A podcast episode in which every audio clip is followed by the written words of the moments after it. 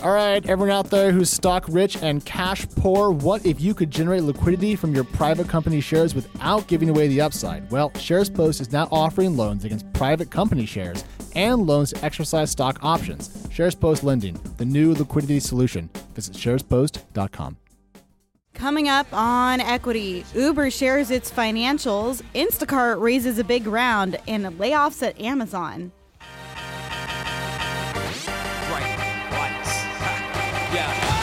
Welcome to Equity. I'm TechCrunch's Katie Roof, joined by my colleague Matthew Lynley. Hello. Alex is off today, but our special guest is Mike Ghaffary, who is a general partner at Social Capital. Thanks for joining us, Mike. How's it going, guys?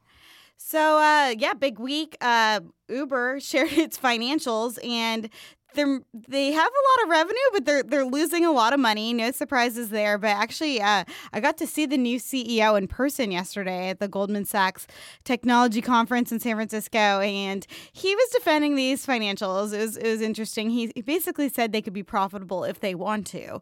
Uh, that they are that that their reason that they're losing so much money is because they've been investing in developing markets. He mentioned Asia, but he said that if they wanted to just focus on their their core cities, uh, they had positive contribution margins. That's their measurement for profitability by city uh, in, in a lot of their major cities. And so he was he was trying to argue that their that their core business is doing really well, but it's these these experiments, and by experiments I mean.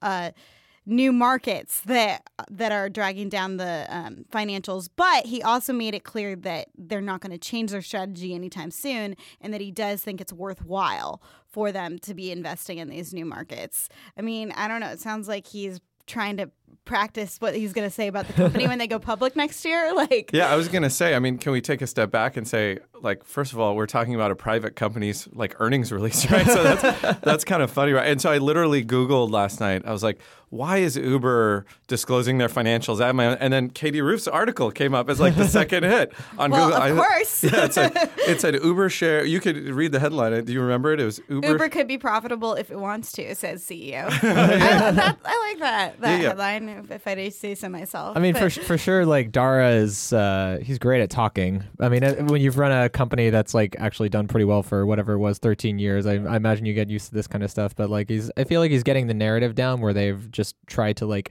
push away all of the baggage that was there with yeah. Travis Kalanick, and then now it's like, okay, well, what's another way we can kind of push that baggage even further? Well, like people are going to find our financials anyway, right? So like we might as well just like disclose it, right? I'll yeah, and and more specifically, revenue last year was seven point five billion, and, and they lost four point five billion last year. So, he he touted a forty billion dollar run rate, but that's actually um, a measurement, I think, of total transactions. It's not it's not all revenue going to the company, uh, but he was talking about more than 100% revenue growth rate, which means they're doubling. So, I mean, their business, their top line is growing fast. In fairness to to Uber, they I mean, they've they've done extraordinarily well despite all the the negative publicity. And he talked all about that. Um, he was also really um, keen on self-driving cars and i mean we knew that already but he claimed that that's going to really bring costs down for the business and really for the, the consumers which he said it will cost about a dollar per mile down from what he says is roughly two dollars and fifty cents per mile for urban areas so uh, yeah, I mean, he had a lot to say. He talked all about SoftBank and how that was, well, he, tried to talk about how smart SoftBank was and that that was why they took the money. And then he was like, oh, yeah, we also got liquidity for our shareholders. I mean, for eh, especially for the employees, which was nice. Um, yeah, I believe I believe the phrase used was, uh, "I'd rather have their capital cannon behind me versus having it facing me." Yeah, something like that. Yeah. I wonder if that's a shot at uh, competitors. There, yeah. the cannons are facing you. Yeah, well, yeah. I mean, speaking of cannons facing at them, uh, Alphabet, you know, they had the the lawsuit with Waymo, their self driving car division. He also talked about that and how he's very happy to put it behind us. That's what he said. Um, he called it a significant distraction and um, basically decided that settling with them was the right way to just move forward so that they can go on and go back to being a company that's focused on transportation. He sounded really, really, really eager to put all of Uber's past legal issues and cultural issues and what have you behind him and just focus on on I think an IPO. But I think that's an important point. So you you know, there's that four billion plus number of a loss um, that's put out there. But I think the actual adjusted EBITDA number. So when you back out a bunch of these non-cash charges, is closest closer to like a two billion dollar loss. So that's still a lot of money. I've never personally burned $2 billion in a year. I don't know if you guys have. Um, that's a big uh, pill to swallow. But I think the theory is that things like autonomous vehicles could actually turn that upside down. It's maybe less of a hole. And it's a big deal. If you think about it, there's this massive battle, right, where you've got Waymo coming one angle, maybe Tesla and other kind of auto manufacturers at another angle. And then you've got the ride sharing people. And like somebody's going to win and have mind share when cars are just on demand and they're not even driven by humans anymore. If it's Uber, it could become the most valuable company in the world. He did mention that like they expect to have a hybrid model for for some time going forward. So it's not like autonomous is going to come swoop in and like Totally. take over everything. But at the same time, it's like Uber at this point, and you know, it's like oh, like we're competing. We're a transportation company with things like Uber Eats and Uber Freight, or not Uber Freight, but like whatever their freight product is Yep. going to be. Right? Is is you're competing now with like instead of taxis, you're competing with car ownership, right? Yeah. And you Yeah. have to like bring the cost of your rides down to the cost of like uh, actually owning a car and gas and depreciation of value and insurance and all of that kind of stuff, right? Which is high, but it's still like seems a little less than actually. I mean, outside of an urban uh, an urban environment, maybe a, a little bit less than than like actually just taking an Uber everywhere. Yeah, actually, what are your thoughts on Uber Eats? Because you used to run Eat Twenty Four. I did. That was a division of Yelp, Yeah. but they sold it to uh, Grubhub. Grubhub. Yeah. But you're really familiar with Totally. food delivery. Yep. So, I mean, he was pretty bullish on Uber Eats yesterday. Do you think that's right? Are you? Uh, you know, I think definitely from a top line perspective, I think the number I heard thrown out, I don't know if you have the same one, is that Uber Eats reached a $4 billion gross revenue run rate uh, in the last quarter, which, if that's the case, that's gross. That's not like their net sh- take on it, but that's quite a bit of food volume. I think, you know, that's actually That's a lot of larger yeah. than everybody but Grubhub. I'd have to check Grubhub's number as well. But I think um, Uber Eats was definitely the company to watch. They were the fastest grow. They grew from a standing start to that. Uh, the real question is, is there really synergy between what Uber does on driving around people and driving around food? That was their original thesis. I don't know if it's borne out. Like, I don't know how many times you've been in the back of an Uber and there's been like some food next to you or not. Like, mm-hmm. it doesn't mm-hmm. seem like they're actually sharing those networks. Yeah, Uh, you're right. I mean, so it's kind of like why? Yeah. What is it that they're bringing to the table? But at the same time, I think they've got just they do have a lot of advance on like routing technology and just figuring out how to do dispatch. Uh, they're able to also just promote the consumer app by promoting it, you know, cross promoting between Uber. But is it interesting? Like, did they really take advantage of the two networks, and are they ever going to? Yeah, I mean, do you think it makes sense as like two different companies? Because I mean, it's not It it's not be. it's not unfamiliar to spin these things out if they don't make a lot of sense. I mean, I remember there was a lot of like there was that whole narrative that Microsoft should spin out Xbox because it just doesn't actually make sense in like the grand scheme of Microsoft, right? So I mean, I wonder if if Uber Eats actually should be a part of Uber. I think the other question too is like, does Uber Eats, just from a branding and consumer sentiment perspective, make you more positive on Uber? You know, Uber, despite the clean slate and Dara coming in, still has all this baggage, right? So, but is Uber Eats like a softer, friendlier Uber that feeds you at night and like makes you feel warm and fuzzy, and so maybe you feel better about the Uber brand? It's an interesting question. Like, do that I don't with know Xbox, about that. But Well, it's Um, like Seamless, right? Like Seamless is the New York brand, and it's like a, it's you know, it, it's something that you know, you know, you're gonna open it up, you're gonna get your five dollar udon. It's gonna get to your door in like five or six minutes. The mechanics of it being relatively questionable, right? But again, same thing. It's like I I know that it's going to be a seamless experience. Whereas I look at this and it's like Uber Eats. It's like oh, okay, like yeah, um, I mean, uh, we know it because I live in San Francisco, and there's it's nigh impossible to get around the city uh, because of the public transportation is a nightmare, right? Um, without like walking to these places, but at the same time, it's like if you look over to Houston, for example, like Favor and Postmates are huge there, but it's not clear if like Uber Eats is something that's going to be like something crazy there. Well, and then the other real question is, you know, there's talk of them going public in 2019. What are investors going to think about this if it is dragging down the profitability of the business? That'll be the really interesting thing to watch is like how much of the loss is attributable to Uber Eats because I think the core rideshare business is actually more profitable than than the food side. Yeah, but speaking of, of food businesses that are maybe not worried about being profitable, uh, Instacart is raising a big round really big round. Uh, you wrote the story on that actually uh, for for TechCrunch, but but um, yeah, I mean we've talked about Instacart a lot on this show. Um, they're raising 200 million at 4.2 billion dollar valuation, but after the Amazon Whole Foods acquisition, I was not very optimistic about Instacart, but some people still are because they're getting more money. I, I use it as a consumer. I do use Instacart a, a, good amount because I'm I'm lazy and I don't like carrying groceries, and I also don't have a car, so it's it's a, it's kind of a win win for me. But um, but I mean, were are, are you surprised? Yeah, you know what's funny is we live probably about a three minute walk from a Whole Foods. That's really how we picked where we live. Uh, and we still order Instacart every week in our members. Um, so there's that sounds something about right. That sounds like me. yeah, there's something interesting because you don't want to carry the huge heavy bags, right? Like, why not get that delivered? And then when you go to Whole Foods, it could be this fun experience of like picking out fruits and stuff like that one by one.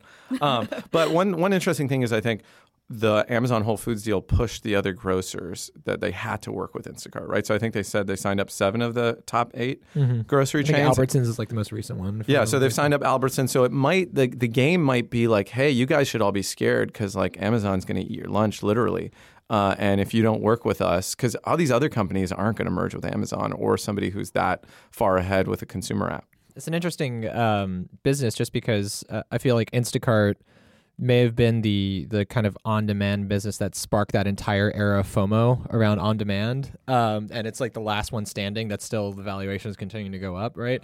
Um, I think the last round that they did last year was like a three point four billion dollar valuation, right? Um, you know, that being said, like they have this like incredibly strange and and um, uh, weird relationship with Whole Foods. I think they they still have the they still have a deal where you walk in and there are Instacart shoppers there and things like that, right? But I mean, that being said, like there is this.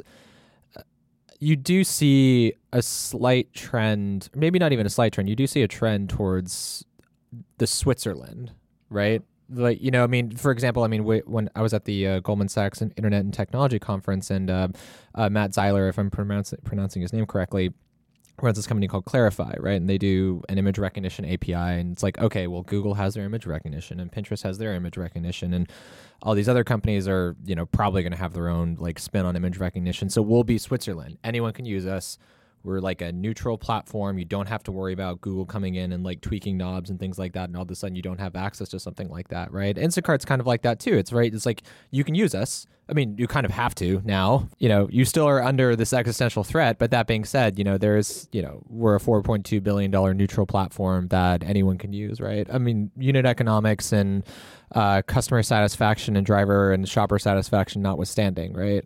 Well, compared to Uber Eats, I'll tell you a couple things about Instacart that I always found interesting. When I was running, uh, you know, restaurant delivery, uh, food delivery business, I always told people actually when they asked me about Instacart, grocery delivery sounds pretty compelling. Like your AOVs are significantly higher. higher. You know, you can be $100, $200 order values instead of 20 or $30. Think about the profitability of then having somebody going to drive that when you're charging kind of a percentage basis of that.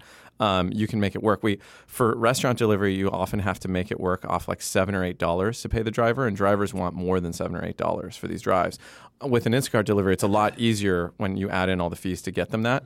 Um, and then at the same time, you have to work with a lot less suppliers rather than like tens of thousands of restaurants. You can work with just a handful of grocery chains and do a really customized solution with them. So there's a, there's a lot of benefits to and a lot of ways that you can see their unit economics ending up to be better. It's just this: how formidable is Amazon and Whole Foods? You, you saw the thing that now they're doing the two hour delivery. Like, was it was Yeah, there supposed to be an exclusive, and then delivery. now they're but now they're competing. I don't know what's going on. Yeah, they're going to be doing rolling out more Whole Foods two hour delivery. I think Yeah. that's what you're referencing. Um, and I'm excited for that to come to San Francisco. But yeah, so I mean, Instacart and Whole Foods do have a multi year uh, par- partnership, but that that part doesn't look good for Instacart. But you know, not everyone wants to shop at Whole Foods, and that is the part that Instacart has to its advantage. And you know, I've met with Apoorva, the CEO of, of Instacart, and he explained to me all that. And and, and actually, yes, their business model um, did did sound pretty good when he was explaining it to me. But the valuation is just the part where I'm like. 4.2 billion dollars already when they were 3.4 billion i thought how are they going to get acquired because that that they're just so expensive that I mean, yes, large grocery store chains could afford to buy them, but he even like you know, he'd even downplayed some of those possibilities. And granted, I met with him a long time ago, but um, you know, and, people in the industry had had downplayed some of those possibilities about them selling to a grocery store chain. So if they weren't going to sell to a grocery store chain, because I think the concern there would be that they have um, then that might harm the relationships with other grocery stores. totally, stores. that neutral concept. Right, exactly. So that's the problem with them working with any one of these exclusively. Uh, but if if they weren't to sell t- to another grocery store chain, then then who would buy them? Like Walmart? I don't think. My understanding, based on sources, is Walmart already wasn't going to consider paying the 3.4 billion that they were valued at. Well, like so plus a premium, right? Stakes. Yeah, yeah. This plus, of course, right? Exactly. It's like you don't even even like that would be. Like, like a bare minimum. You don't want to I mean, and late stage investors would be disappointed if it was sold for for its last valuation. So at a bare minimum, you want it to be above that. Uh, let alone now they're raising it to 4.2 billion. So, I mean, granted, food is a global business and there's a lot of people who want to be in the business of food or expand the business of food or whatever but it just seems like the stakes are really high high for Instacart now. Well, I mean, the other thing to remember is that when you look at a lot of these companies, especially ones that kind of got in early, um, you can sort of say, okay, we're going to value company at like 4.2 billion dollars based off of free free cash flow or burn or next year's revenue or something like that, right? But they also have a lot of data, right? I mean, if you look at a company like Foursquare, right, they were this big consumer app and like they had this they were this big consumer app and they had this super super high valuation and then it just like right? But they're still around um, and they you know managed to piece together around it was at a lower valuation but it's like yeah but we're a data business. Like we spent you know we were this consumer app. We did a really good job with it. Um, at the same time we spent like years collecting data on what a true geofence for a like a, a venue is, right? Not like the kind of actual physical fence, but like what people consider the true geofence of that, where you know maybe Starbucks is like more like a polygon than a square, right? Um, I guess it's the same thing, but um, uh, octagon. Um, Call my high school geometry teacher and get some answers. Yeah, but I mean, if you well, uh, if you if you look at um, uh, if, I mean, if you look at like Instacart, they have all this data on like the shoppers and like what they're buying, and if I'm Costco, for example, and I'm, you know, they're a partner of mine, I can be like, hey, well, like, can we advertise on you, right? Like, can we advertise products on you? And then, you know, maybe I'm Procter and Gamble all the way down the chain. I'm like, hey, like, you know, I saw you work with Costco. Costco carries a ton of like of our CPG products. What can we do to kind of figure out who wants these CPG products and stick the stick the you know photo of the Tide ad or the Tide ad in the right. I think Tide is Procter and Gamble, right? yeah, I think yeah. Yeah, no, I mean you make a great point. Actually, is it, I mean that's really valuable that they have information. They know what brand of cereal I'm buying, and maybe if I change my mind sometimes, and if I'm how loyal I am. That's information that um, cereal companies would want to know. Oh yeah, they would want to know if there's a chance that their ad, if they show me their ad, that I'll be like, you know what I'll go back to cornflakes. Like totally. that's that's relevant. And let's remember CPG brands right now are terrified of Silicon Valley. Every CPG, so P&G, they've all opened up innovation hubs. So my sister-in-law was actually working for the P&G Innovation Hub of San Francisco, and they moved her out here. So people are coming from the Midwest over here from corporate, um, and it's this is a big concern to theirs because as your decision is getting more and more pushed away from TV and traditional channels that CPG would reach you uh, to your your phone, right, and clicks that you're making, they've got to be at the front of that. So Instacart does have this really interesting position there, but to the point of them getting bought, I think it's got to be a public company at this point. That's that's the bet, um, and nothing's guaranteed. But Instacart you, IPO. Huh? Instacart IPO. That's that's what do you the think, like 2020? it's possible. I don't see why not. Um, you know, I think it, with Uber's financials as they are, it shows you that right now at least to be you know speculate for an IPO even in 2019 you don't need to be profitable so that's the big question is will investors turn and require more profitability yeah, I mean, also there's all that cash repatriation that just happened, right? Yeah. I mean that. I mean, I don't know who repatriated the cash that would buy that. I guess Google would do it because they have three sure. different arms that have investments in Uber at this point, right? Yeah. so, yeah. Well, yeah. I don't know. I don't. I don't think Google's gonna buy Instacart. Uh, maybe I'm wrong, but I don't think they will. But um, yeah the IPO. That would be an interesting one to watch because Blue Apron didn't go well, and they're not the same thing, but people considered them to be in the grocery space. Yeah. So that's a really, really bad comparable. So they're gonna have to make sure that that is The blue apron scar tissue Yes. has to be removed. exactly. So it's gonna be a It's little probably bit like keloid at this point, right? but, um, but yeah, I mean, Amazon this week. I mean, the one that everyone's so worried about is somehow laying off hundreds of people, anyways. Even though their business is booming, they're cutting hundreds of corporate jobs. That's gotta hurt. Like the company's doing really well, but you're laid off anyway. Like that's that sucks. Um, Yeah. First, you know what's crazy? I wanted to look up like how many employees do they have total versus how many. So Amazon's got I think 566,000 employees, which that's just insane, right? That's like a pretty medium-sized city on its own. That's almost the size of San Francisco actually with like 800,000. Google 75,000, Facebook 25,000, Apple 80,000, Microsoft's like 125. So it dwarfs the size of all these other companies. So actually a few hundred people at headquarters. I think this is just the Bezos. You know, they're just very, very focused on performance and they're cleaning up, but it's actually not a huge number if you put it in perspective. Sure, sure. As a percentage, it's it's very small, but um, but yeah, I mean, it's it's they're doing quite a few at once. So I mean, clearly it is to improve. Also, I would I would assume financials in certain divisions. They did say something about. I, I don't remember how they worded it, but it was something about uh, consolidating some of their businesses and, and cutting back on spending in certain areas. But um, but yeah, I think uh, Amazon overall is doing really well. I'm not Yeah. worried about them. I mean- I don't think investors should be spooked by this. Uh, I mean, they, they have also like what seems. I mean, you know, it, three or four years ago would have seemed very weird, but now is like, oh yeah, like they've actually strung together a number of quarters that have been profitable, right? I mean, most of that's probably due to AWS and Yeah. the insane operating margins that they get off of a bunch of you know servers and buildings and people needing that kind of stuff, right? Um, but but I mean, it you know for for Amazon the it it kind of makes sense because it looks different now than it did like four years ago, right? They have all these like side bets now, like Alexa and AWS and Twitch, and uh, now potentially delivery with Whole Foods and buying Whole Foods and all these other things, right? And it's like it's really easy to when you're in crazy growth phase, like higher, higher, higher, higher, higher, higher, higher, right? And then all of a sudden you have like you know 10 20 30 40 50 60 100 people on a product that is you know maybe not the bet that it's going to the, not the huge bet that it's going to be in like 2025 right or something like that right um i mean you know layoffs suck right but at the same time um it's you know it's an opportunity to kind of like rebalance your your uh your priorities And I think part of this might be almost a cultural statement from the top of Amazon's like, hey, this is not like university tenured employment just because we're doing really well.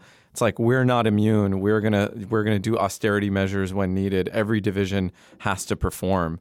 It's part of what keeps Amazon. Amazon's just they're very, very operationally efficient, you know, and there's people who love it and people who don't like it. But I think it's just part of who they are. yeah no amazon's like a notorious place to work right Yeah. so What's interesting Well, is I know people there who've really loved it. Like there's people who thrive and need that environment of just you're you're always kind of you're, you're going at you're constantly going as hard as you can every single day.